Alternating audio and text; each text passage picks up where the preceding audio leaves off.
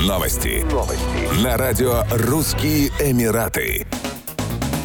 В Дубае водители такси вернули рассеянным пассажирам более одна целая две десятых миллиона дирхамов наличных денег, забытых в салоне, с начала две тысячи двадцать второго года, сообщили в управлении по дорогам и транспорту Эмирата. Помимо этого, пассажирам были возвращены двенадцать тысяч четыреста десять мобильных телефонов, две тысячи восемьсот девятнадцать электронных устройств и триста сорок два ноутбука. Стоит отметить, что водители обнаружили в салоне и семьсот шестьдесят шесть паспортов. Они также вернулись к своим владельцам. Пассажиры, забывшие свои вещи в автомобилях такси в Дубае, могут обратиться в бюро на находок, отправить электронное письмо на адрес аск собака точка эр ти эй точка а и, позвонить по номеру восемьсот ровно девяносто девяносто, посетить Центр обслуживания клиентов или опубликовать сообщение на страницах управления в Facebook и Twitter. Пассажиры должны сообщить как можно больше подробностей об автомобиле, включая бортовой номер транспортного средства, его номерной знак, время поездки, пункт посадки и высадки, стоимость поездки и полное описание утерянного предмета или документа.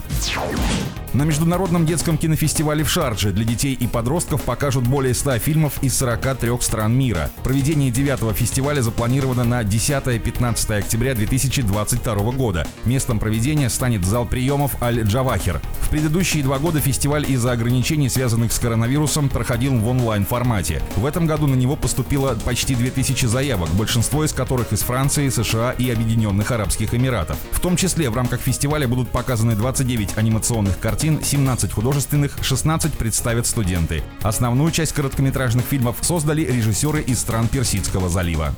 Еще больше новостей читайте на сайте Russian Emirates точка ком.